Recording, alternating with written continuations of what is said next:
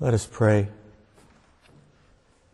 O Lord, whose years are without end, and who dwells in the light of an unending day, as we begin this year in your name, grant us wisdom to use our time wisely, that your love may be the beginning and the ending of all our hopes, our work, our joy, and our desires. Amen.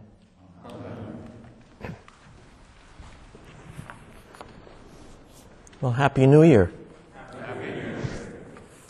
Today's feast has had throughout the centuries many different titles, each highlighting or focusing our attention on one or another aspect surrounding the narrative of the birth of Jesus. It has simply been called the octave day of Christmas, reminding us that we need more than one day to take in the mystery of Christ's coming among us. We need at least eight days. Some would say even 12. It's that big a deal. In the Roman tradition, today is called the Solemnity of Mary, Mother of God.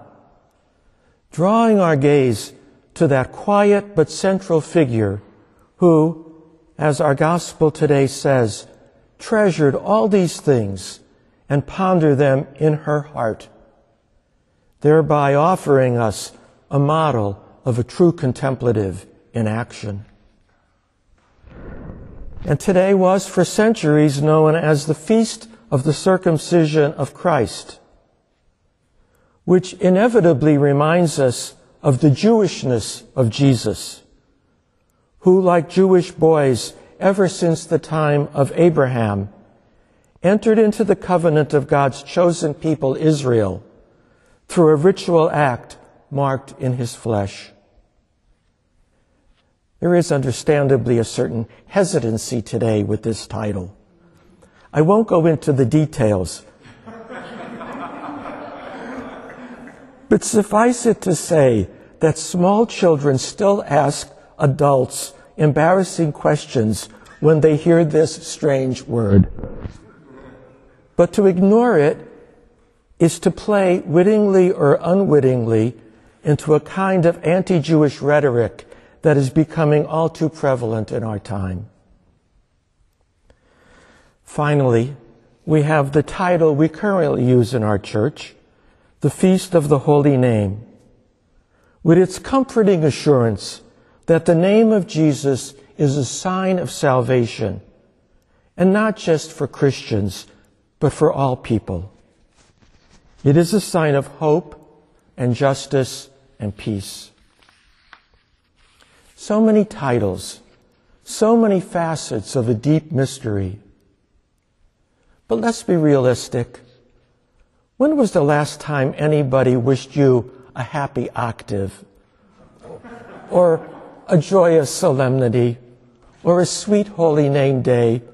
Or rarest of all, a blessed circumcision. no. It's Happy New Year, isn't it?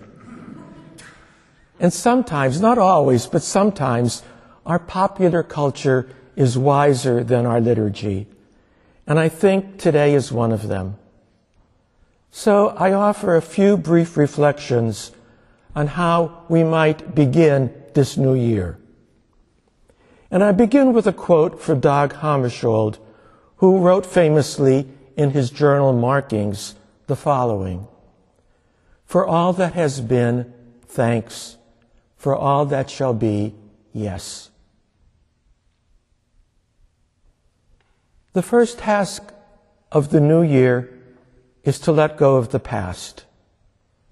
Not necessarily forget it, or suppress it, or minimize it, but to simply acknowledge that it is indeed past, though its effects, both good and bad, may linger deeply and profoundly.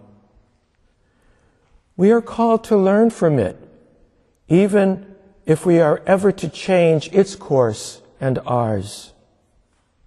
We are to become wise.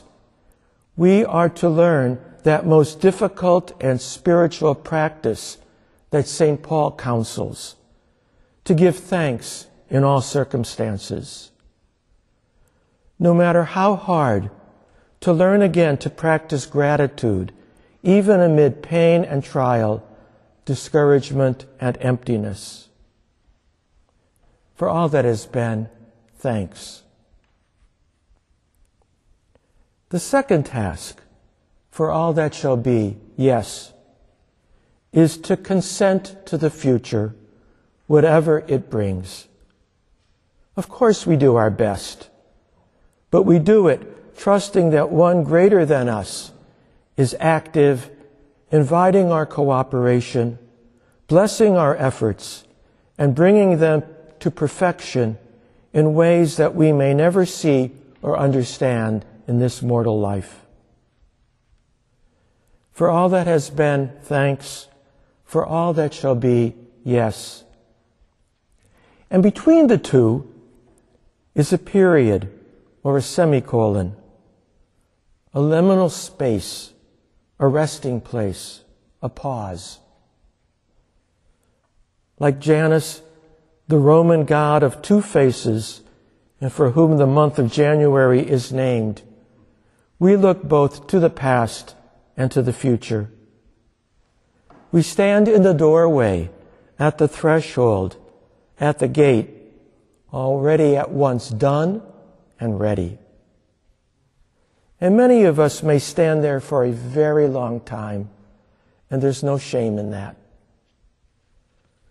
But when we find ourselves standing at the threshold, perhaps paralyzed by fear and uncertainty, it seems to me the central spiritual act required of us is one of self-offering, of availability, of nurturing a willingness to align our dreams and desires and longings with those of the God who loves us and who dwells with us and in us. We may need to remind ourselves daily, if not more often, that our greatest freedom comes from being able to say in one way or another, Thy will be done. There are many prayers which have helped me in the lifelong and ongoing task of purifying my motives and redirecting my vision. The Lord's Prayer is certainly paramount. There was also for decades a tradition in our monastic community that we brothers begin each day with praying the Suscipe of Ignatius of Loyola, a 15th century prayer that begins with the words, Take and receive, Lord, my entire liberty, my memory, my understanding, my will. It was the offering of the entire person to God made daily to the higher power to serve God's end, God's purpose, God's dream for us and for all creation. Some of you here today in 12 step programs are no doubt familiar with the third step prayer, which voices that same intention. God, I offer myself to thee to build with me and to do with me as thou wilt. I treasure these prayers. But today, I think particularly of one that comes to us from John Wesley, the 18th century evangelist, preacher, and founder of the Methodist holiness movement. It is known as the Covenant Prayer. In 1755 in London, Wesley, inspired by German Moravians, instituted a watch night service for New Year's Eve. The lengthy service included readings and testimony and confession and spontaneous prayer. And it culminated at midnight, not with the dropping of a ball, but with a prayer recited by everyone, renewing their commitment to serve Christ and to serve others in Christ's name and to accept freely whatever God intends and the new year brings. It's not unlike the renewal of the baptismal covenant that we in liturgical churches observe at Easter. The covenant prayer deserves sustained reflection and personal meditation. The best I can do this New Year's Day is to read it to you in a contemporary language version, praying that it may guide you and me as we enter together in this year of grace 2024. I am no longer my own, but yours. Put me to what you will, place me with whom you will. Put me to doing, put me to suffering. Let me be put to work for you or set aside for you, praised for you or criticized for you. Let me be full, let me be empty. Let me have all things, let me have nothing. I freely and fully surrender all things to your glory and service. And now, O wonderful and holy God, Creator, Redeemer, and Sustainer, you are mine and I am yours. So be it. And the covenant which I have made on earth, let it also be made in heaven. Amen.